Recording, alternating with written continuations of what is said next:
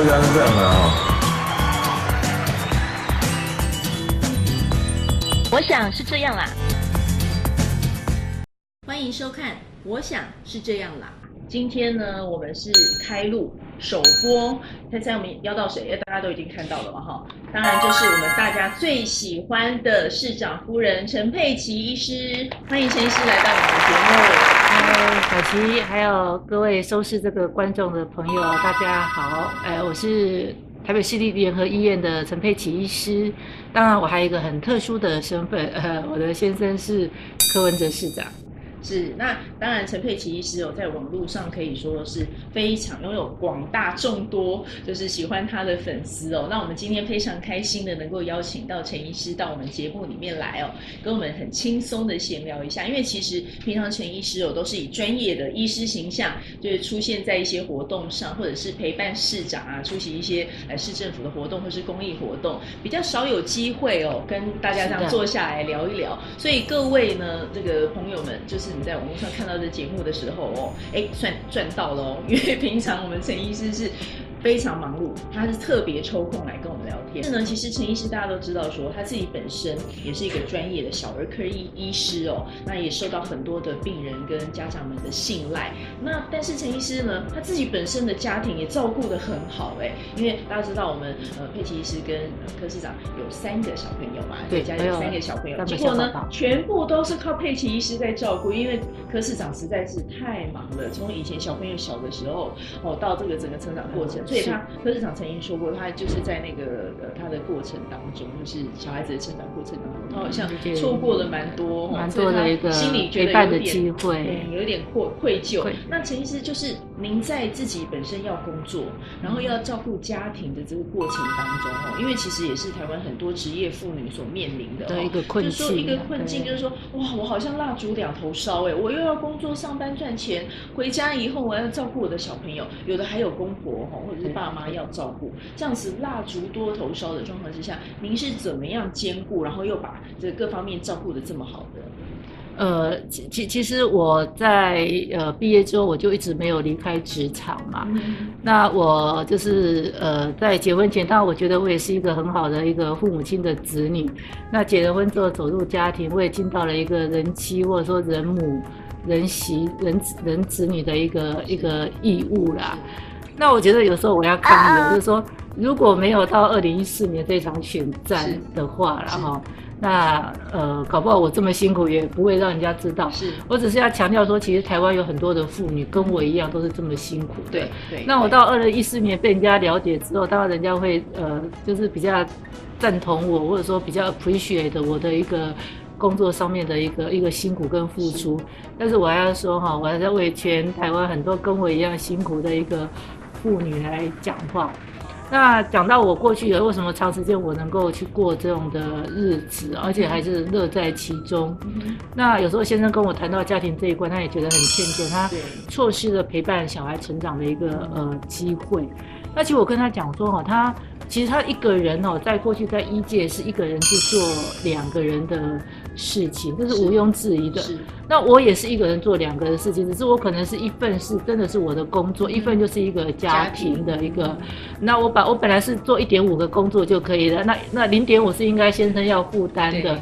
但是我愿意把我那呃那个零点我再拿回来自己做，嗯、那当然是就是希望说在现在能够在医界里面能够救更多的人，因为他是做的是一个重症医疗，对，你知道重症我们的医生哦这两个字就是医治生命哦，是，但是因为现在台湾有很多人家说有将近三分之一的医生是走到医美，就是呃就是比较就是为了要就是一些美容上面的问题，而不是真正的是医治生命，所以台湾的医疗人力哦自从医美。发达之后真的是就是短缺很多，所以他就是诶，特别是重症，因为有一些医疗纠纷，那就刚刚我说的医纠又多，那给付又少，那人力又不足，嗯、那就会造成他们的负担很大。所以我愿意说，呃，我自己多担负一些家里的一些工作，让我先生能够一个人做两个分量。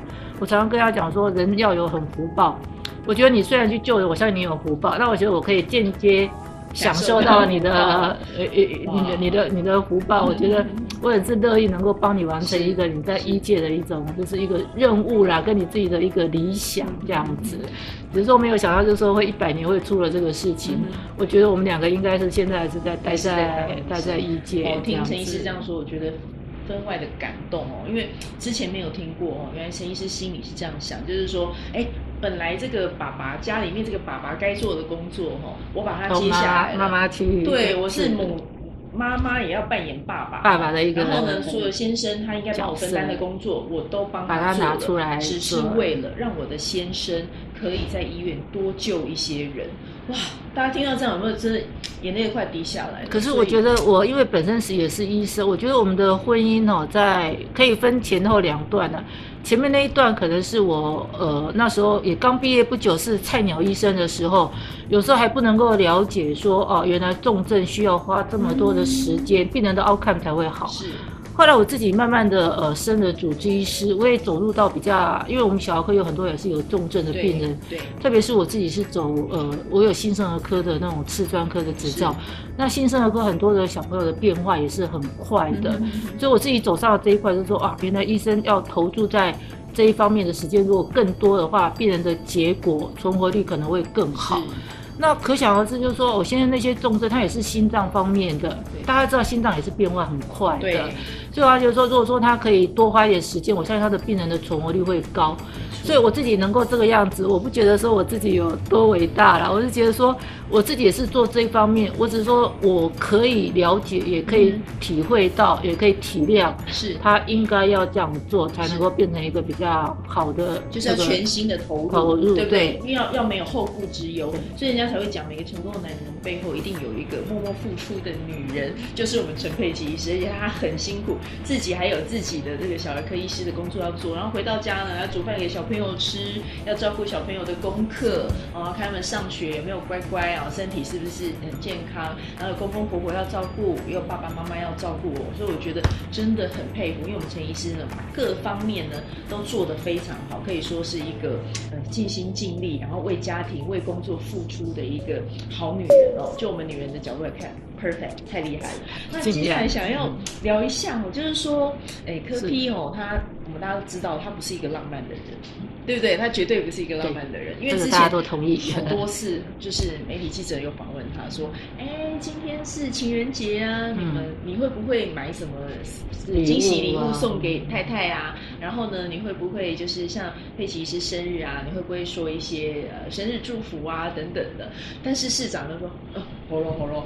就是先这样，就是他就要换一个话题，下一题，下一题，下一题，对，他就不会。而且呢，像之前佩琪医师跟我们市长一起出席一些活动的时候，市长也是就是不会像主动牵起太太的手啦。然后呢，假设佩琪医师像帮他擦汗的话，他就马上就是就是害羞，然后会觉得对他会有点呃，对，有点排拒感，他就觉得都手足无措这样子。对于这样子的一个害羞腼腆的男人，也就是说不会轻易的把爱说。出口的一个科室长，那佩奇师你是怎么样？因为像我们女人总是心里会期待说另一半有浪漫的一面，好，再怎么样生日买一支口红也好啊，总比没有好。但是科室长都没有做的情况下，您是就是你们夫妻的相处之道，你觉得是怎么样去维系这个婚姻？就是说少了浪漫那一位，但是还是走得很平顺。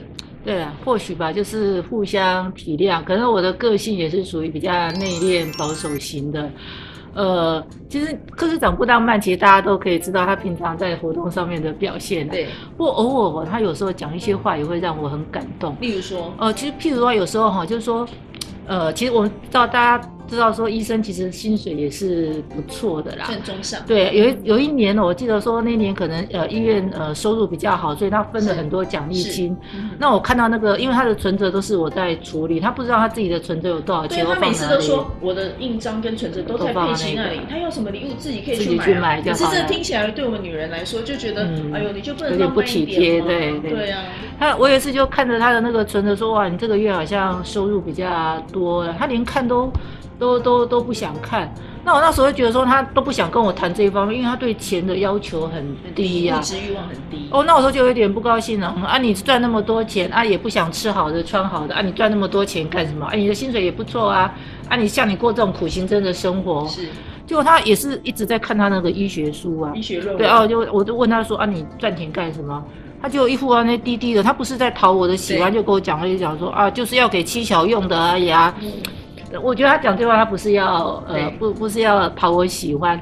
他觉得他的赚钱啊，什么都是呃，就是为了要妻小过得更好。因为有时候听到这句，我觉得是蛮蛮感动的。然后有一次我们遇到那个九幺幺，就是说啊，那时候一个就是双子星，有时候很多人就往外跳啊。对。他说说我们遇到那个火灾，我跟你讲，你比较重要，因为你会赚钱，又会带小孩，又会做工作，所以你要活久一点。如果我们两个真的要往外跳的话，我我就天跳下面，那你就在上面啊垫底了，对垫底，那你那存活率会比较会比较高一点。他认为说我比他更重要，更有能力，更能够 care 小孩，对家庭非常重要。对了，那我觉得他讲这个有时候是那种情境之下，他脱口而出，但是他不会像一般的人，就是刻意讲一些甜言蜜语去讨我喜欢这样子。那有时候那种呃生日的时候，他如果有带一点小礼物回来，我发觉他一定不是他买的，那一定是他的助理。助理呃顺顺便准备。有时候是他们团购，有时候会多了一些呃小礼物啊，附带的小礼物，哎，他就会说，那你。带回去给太太，然后他就会借花献佛。对，而且我也知道，当然其实收到也是很高兴的啊。但是我知道那一定不是他，不是不是不是他买的。对对对对对。但是三十年都很了解，还是务实的浪漫。因为听到他那样子说说啊，我赚这些钱，我平常努力工作辛苦工作赚来的钱，就是要给妻小用啊，让妻小拥有更好的生活。其实听在做老婆也是很感动啊。对，有这种先生就好了。闭幕先的时候一定要要求说他来帮我每天什么倒垃圾啦。洗碗啊，对，因为每次看他从医院回来的那那那副很疲累的样子哦，哎，真的我忍不，我我我没有办法再说出口，就是说，哎，家事这个还没有做，那个还没有做，没有，我还没有洗。基本上我相信一般的太太大概都不会再这样讲，大部分都会说，呃，你去休息好了，因为有时候他们做那种急救加护的，有时候晚上会突然需要去医院，对对，因为可能病病人的病情的一个。一个一个一个变化，所以连房子都买在离医院很近的地方，对啊，对不对？也是因为这样。所以我那时候会花那么多钱，有时候这个超过了我们该可以负担的范围去买那个蛋黄区的房子。哎，我觉得我也是疼我先生啊，对啊，因为每次晚上被他叫被人家叫出去台大医院的时候呢，嗯、我常常会跟他讲说，哎，今天不可以骑脚踏车，知道吗？哦，因为呃太晚，然后有时候精神不好。嗯、对。就我相信他一定是偷偷的又骑过去了，因为他就属于那种比较，不是也不是比较传统，他就不想浪费钱这样，他就是还是要骑脚踏车。所以我觉得现在是一个很平时的人。那因为我们也是在乡下地方长大，所以那个交通我都习惯走路啦，或者是呃像骑脚踏车那种比较传统的那种方式啊。所以最近哦有那个。媒体在吵他，说他去上班搭公车呀，有多少随务？其实他在台大医院哦，上班上到二零一四年的二月十七号，都是骑脚踏车，都是骑脚踏车。啊，到最后他是当选了之后，有一段时间他是坐公务车。对。那最近他跟我说哦，台湾需要一些绿色的运输，那需要推广。是。因为台北市大家都觉得说它的公车跟捷运系统真的是已经够方便。那为了要减少空污的话，当然希望能够把一些那种大家都请到那个公共运输上面，可以。因为台北市的空污其实三分之一以上是来自于交通工具，跟南部的那些呃中南部的火力发电厂跟南部的一些重工业又不太一样。所以，我们台北市如果说能够多多多鼓励绿色运输的话，嗯应该是呃那个空污会降得更更低才对。所以他为了这个，所以他就每天搭公车，身体力行搭公车。而且有人说，哎，柯市长这个搭公车是作秀啦，几天之后他就。就不会搭了，哎，没想到市长现在已经搭超过一年了，对不对？呃，差不多有一年。那有时候他出去搭公车的时候，我都会在阳台做一些我的花花草草的照顾，我会稍微瞄一下他出去的时候。那其实我在这边要说，大家都说他有什么多少的水户，嗯、大概就只有一个他的贴身跟他在一起。那另外一个是我们家那个一楼的台北市政府在晚上派的一些。呃，市长下班之后的随扈就只有这两个，就这两个。对，但是最近又有一个，就是说好像派出所会派一个呃，就是他们的呃，就是首长或者说副首长就陪走一段。所以我在这边也要澄清一下，平常就是只有一个贴身的随扈。哦，那另外这两个陪伴走去公车站，大概我们家离公车站大概我想不到十公尺吧，就也是陪走十公尺而已。那。啊，等到市长等上了车之后，他们就回去，就就一个贴身的随护就陪伴他在身边，所以。他会尽可能降低他的那个水务的工作量，绝对没有叫增房车要随着公车一直跑。就他的？这边要澄清一下，他不是那种，他不是这样的人，不，哎，不是那样子的。这点我可以作证哦，因为市长呢，就是之前他有时候一些行程离市政府比较近的时候，他就会走路去，然后就真的走在路面上，然后呢，经过路人就会吓一跳，就会露出很惊讶的跑出来，在在我旁边准备要过马路。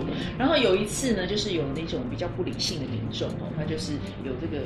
丢鞋子，丢鞋子。那丢鞋子之后呢，我们这些幕僚当然就很紧张啦。我们就跟市长说：“哎，市长，最近有一些好像比较不理性的民众出现了，要小心，很要小心。我们要不要增加随护人力？”他直接跟我说：“不用，不要增加警察的负担，不要。我现在这样子就已经太多了。”好，他反而就是跟我们强调，他不要减少警局，因为他说台北市陈抗好多，他说警察已经够累了。像我记得我在刚当选的时候几个月哈。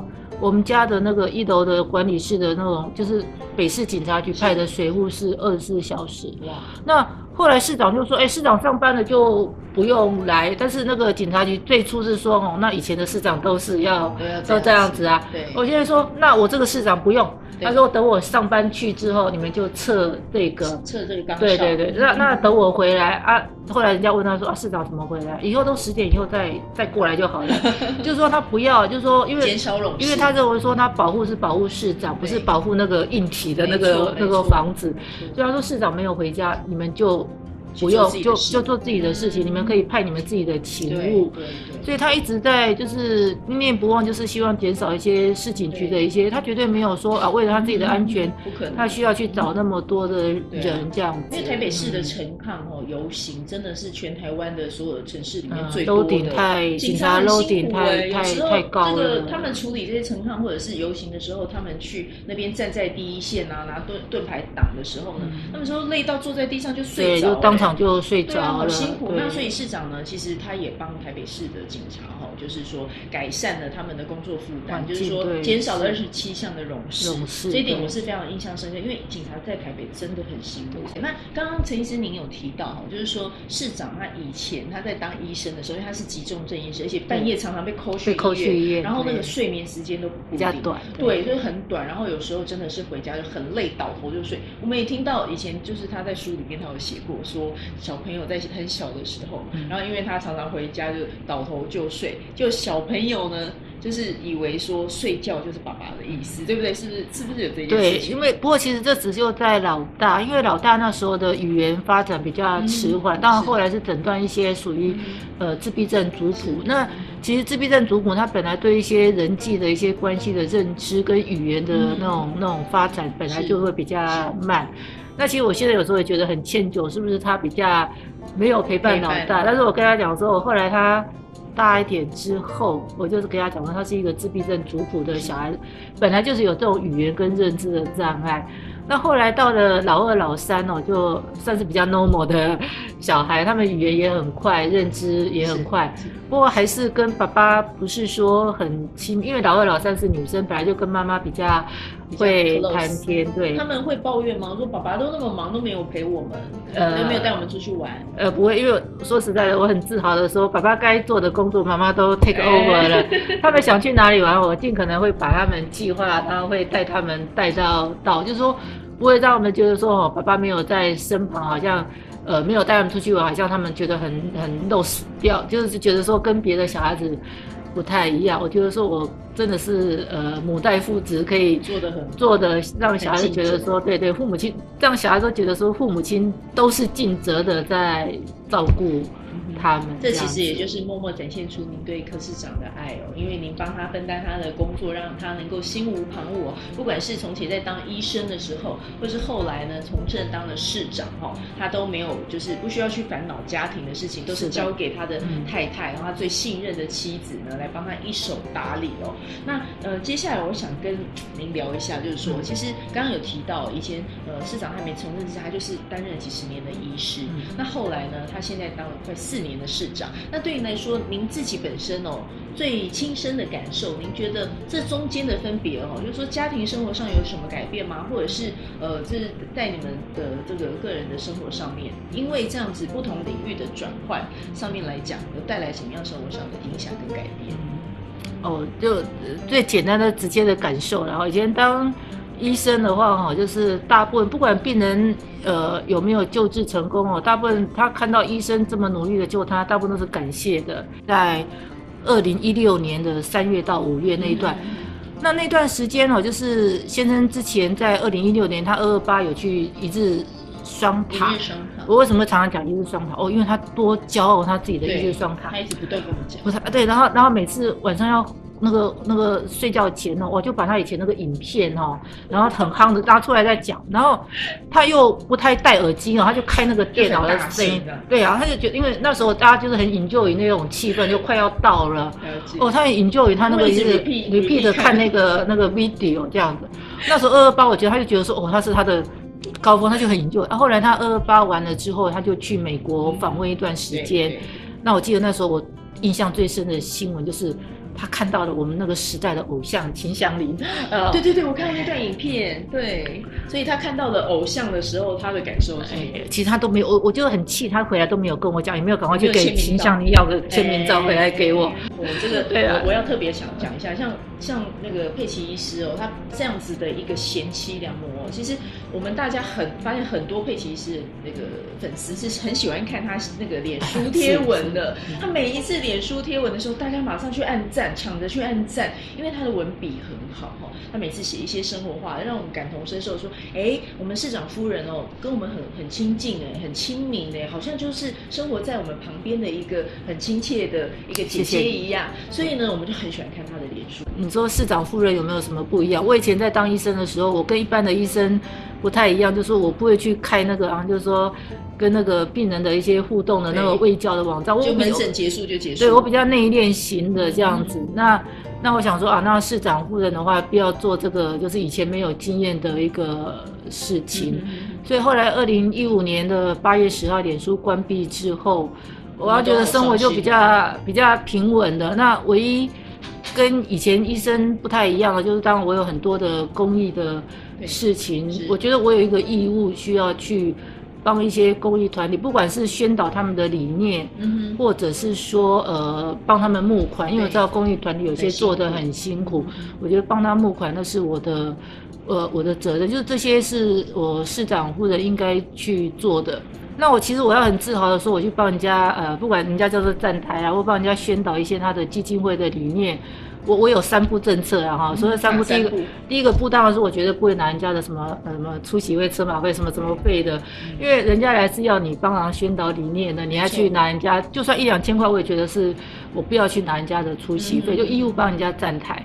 第二个就是说我不要人家说什么接送啊怎么样，因为我觉得接送就造成人家基金会的一个困扰，像要把你当一个大牌的人来接待，我说我不会那样。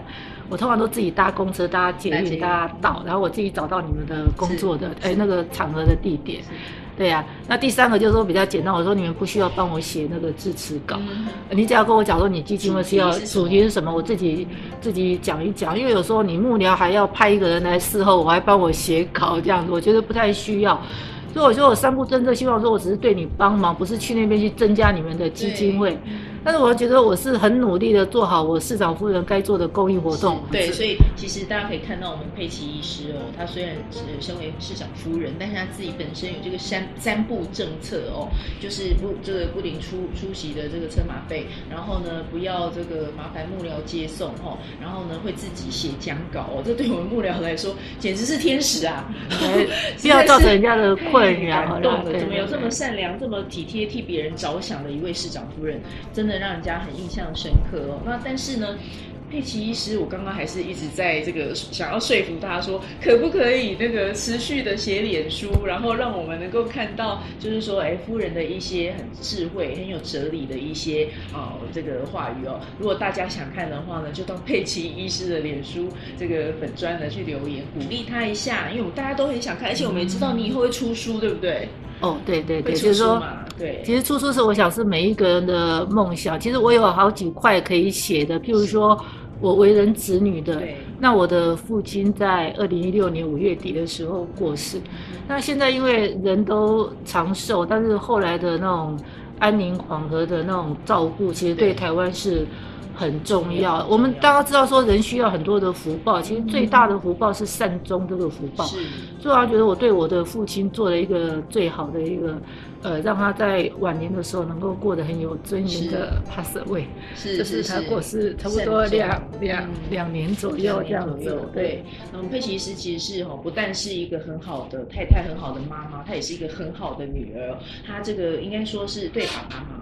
都非常非常的孝顺哦，那我们也看得出来呢，其实他跟家人之间的羁绊连接关系很好很深嘛，所以在这样一个很幸福、很美满的一个家庭长大，才能够养成这样子一个坚强性格，然后很有毅力，然后愿意为这个整个家庭无怨无悔付出的这样子一个很好的女人哦。那么其实哦，要要聊一下比较轻松的话题哦，我们刚刚在旁边有跟跟佩奇医师聊，就是说哈，刚聊到说，哎，这个天气哦。越来越热，然后呢，有一些人哦，就是容易过敏。那佩奇医师也提到说，哎，我们市长也是过敏儿，哎，市长也是过敏儿。我说，哎，那怎么样？这个就是市长大概是怎么样的一个过敏的症状？就佩奇医师有提到，其实市长好像他习惯怎么样抓头，抓头，抓头就是一个过敏的征兆吗？呃，其实抓头，当然有些人说是那种有时候是不安情绪上面就会有一些动作上，但是其实。我觉得他不是一个不安，因为他这种抓头的动作哦，很早以前就有了。大概从你认识他的时候，呃，也不是，我那时候就是没有，但是后来他，我觉得他是那种清洁过度。你知道有很多人皮肤过敏哈，就需要一些保湿的油脂，不要说过度的清洁。但我觉得我的先生啊，真的有一点，人家说洁癖哦。洁癖。他每天早上哈，就是出门前，他习惯像外国人一样，就是早上洗澡，然后都习惯用一块那个肥皂，从早从头洗到。那我知道那肥皂清洁能力是很好啊。那那头皮过度的清洁就会就是干燥，就有时候头皮屑啊痒啊，然后又喜欢抓头。那抓头抓到哪一年？不是有一天有一年是那个猴年哦，做了一个比较丑的。福禄寿的猴子哈，对，对，那个大家都还记得。人家记得，对，那人家就说，我、哦、这个福禄猴跟你长得实在是有有有有有够像的，对，啊，他又有一些抓头的动作，所以现在很多人很喜欢，就是亏他都有一点，呃，像一个什么猴子一样这样。那其实有时候是过敏的皮肤的话，会比较容易会有一些呃干燥。那其实台湾人过敏，除了皮肤之外，皮肤对。大人来讲是比较没有这么的波灵，但是最主要是在呼吸道，像鼻子的过敏。是，我现在有很严重的一个鼻子的过敏，所以，所以他常常会，呃，会讲话的时候常常会有一些像要清喉咙啊，每次有时候擤鼻涕哦，他因为那个那个分泌物都很深，所以他就很用力的擤。那有时候麦克风在旁边，我说你应该要小声，那 小声就清清不干净啊。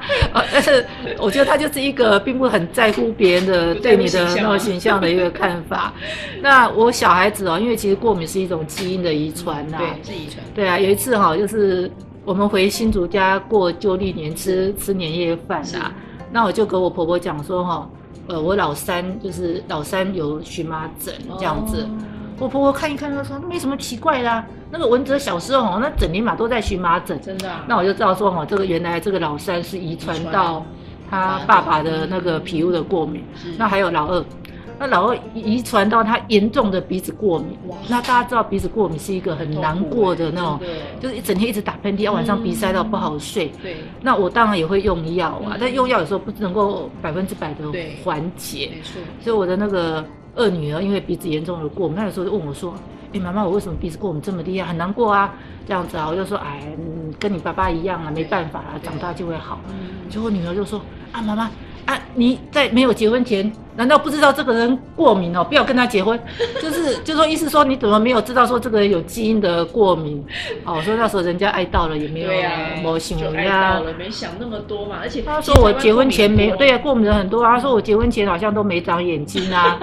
然后讲到老大哦，其实大家知道那个自闭症族谱的疾病，哎，八九成都是基因遗传。真的，他有一次就跟我讲说。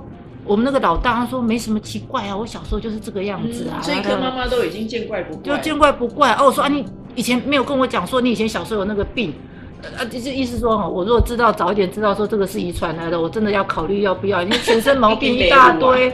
啊，后来小孩子都生出来才知道有这个病，那真的就是没物啊，就只能我去接受它面对。所以老大就遗传到那个自闭症族谱的疾病，然后老大老二鼻子的过敏，那老三就皮肤的过敏。对，哦，然后他就再加一句啊，没办法，那个坏的都遗传到啊，好的都。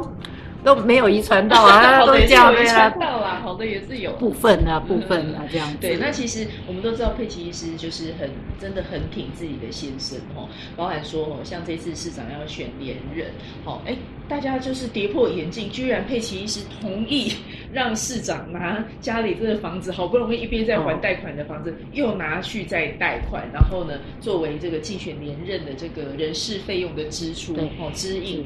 那大家真的是都应该说是啧啧称奇，因为台湾政坛没有人这么做，大家都是哎收受政治现金，然后呃，例如说或者是小额募款，那很少就是有像市长这样拿自己的拿自己家的房子去贷款，哈。然后去打这个连任的选战，而且强调呢，我一定要非常节省哈，因为我想要改变台湾的这个政治文化。政治的一个选举的文化。您是怎么想的？为什么您会愿意？因为其实我们大家哈都是就是受薪阶级啦，那这个的薪水哈每天。就是说每个月要判到底薪水那天是要等很久，然后薪水呢一一领到之后呢，很快就有可能这项开销就花完了，就花完了。房贷要还是几十年的事情哎，哦，那好不容易还还还还到现在这样子，还到一个水位了，您为什么又愿愿意这样子让就是市长拿着房子去贷，然后打选战？您为什么会同意？其实我从他过去他在医界里面做什么事情，譬如他写的那种诶那种器捐移植的那个 SOP 哦，完全没有拿什么费用。对，其实我我大部分都很尊重他的一个兴趣，跟他觉得人生的一个价值是对社会有贡献。是，那他现在如果说他要再竞选第二次哦，他说他想要用他第二次竞选来改变台湾的一个竞选的文化，我我当然是很同意。所以我这个人我对他的支持哦，就是说除非啦。除非他跟我讲说哦，明天两个夫妻去当飞车大盗，我可能会稍微给他懂一下。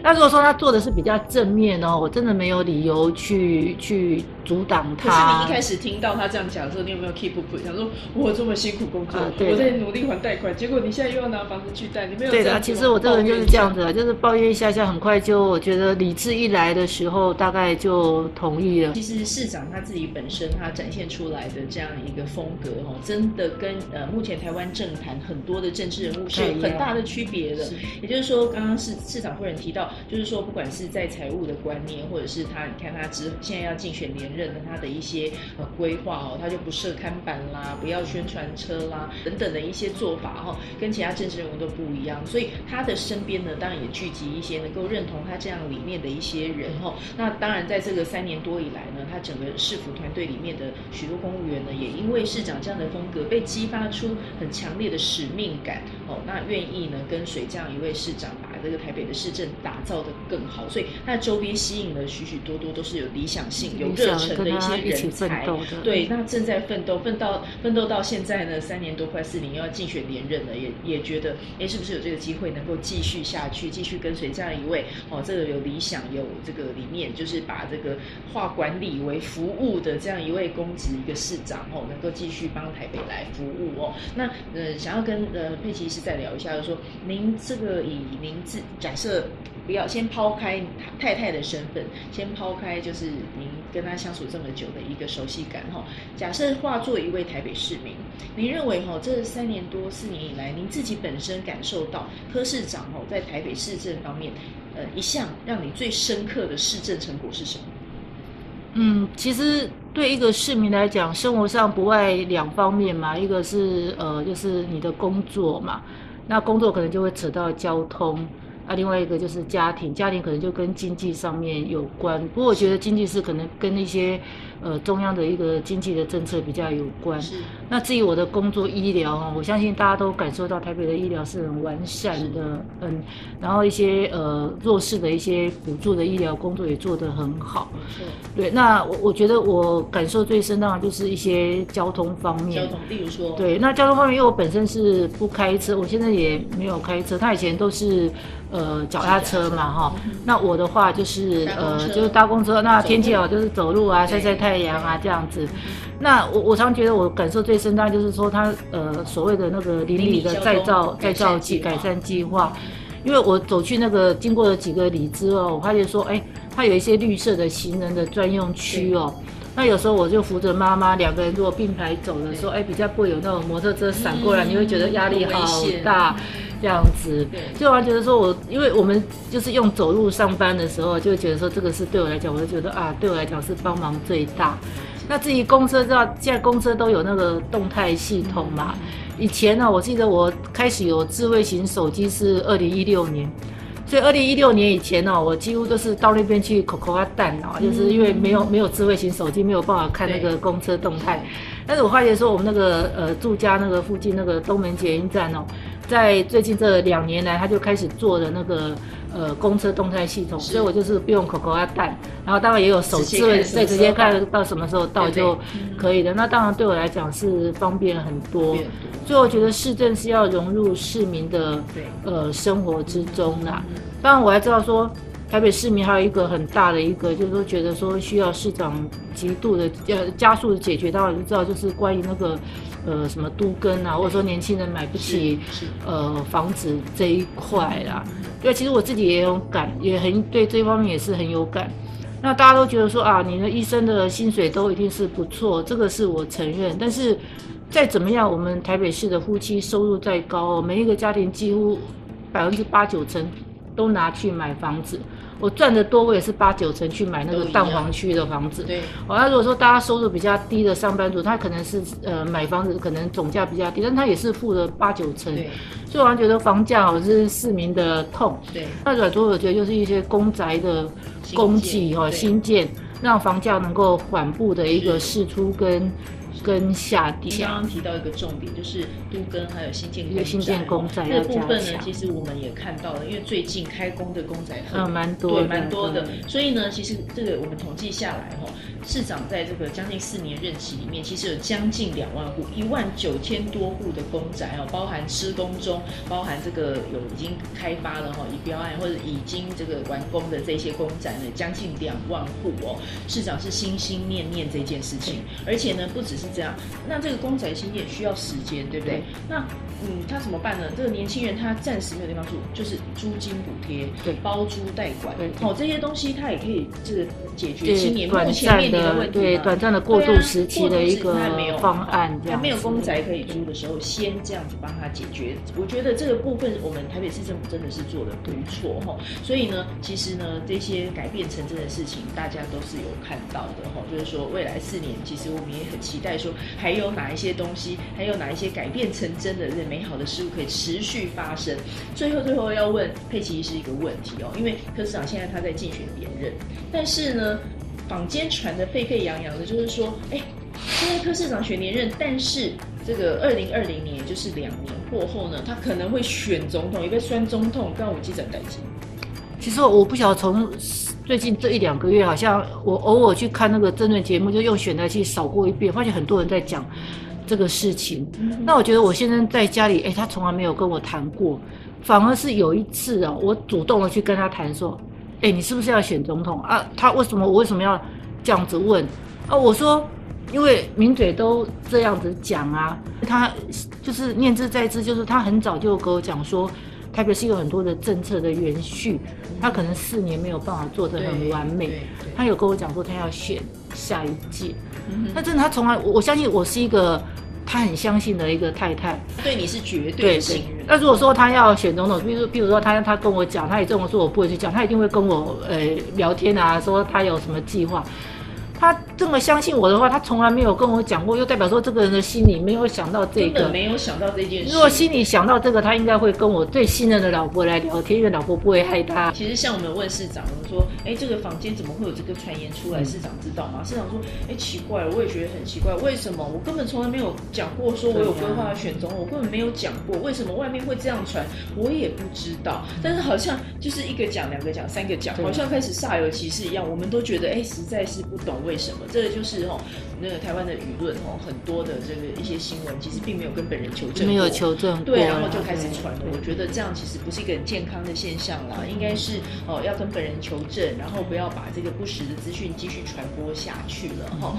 那今天呢，其实跟佩奇医师聊了这么多，真的呃也了解很多佩奇医师心里内心真实的想法，还有柯市长呢，其实有一些不为人知的一面，还有我们佩奇医师对这个台北市啊、台北市政的一些就是个人的看法哦。那我们真的非常的荣幸。那今天呢，我想是这样啦，我们的节目呢就进行到这边。那也欢迎大家呢订阅林小琪的这个 YouTube 频道。我们之后呢，我想是这样的，这个影片呢都会陆陆续续的 PO 在上面。如果大家喜欢的话呢，也请帮我们在脸书、IG 哦帮我们做个分享，好不好？那么今天呢，谢谢佩奇医师来到我们的节目，谢谢，也祝佩奇医师生日快乐，然后呢，永远都开开心心，每天健健康康的，谢谢幸福快乐，谢谢大家，拜拜。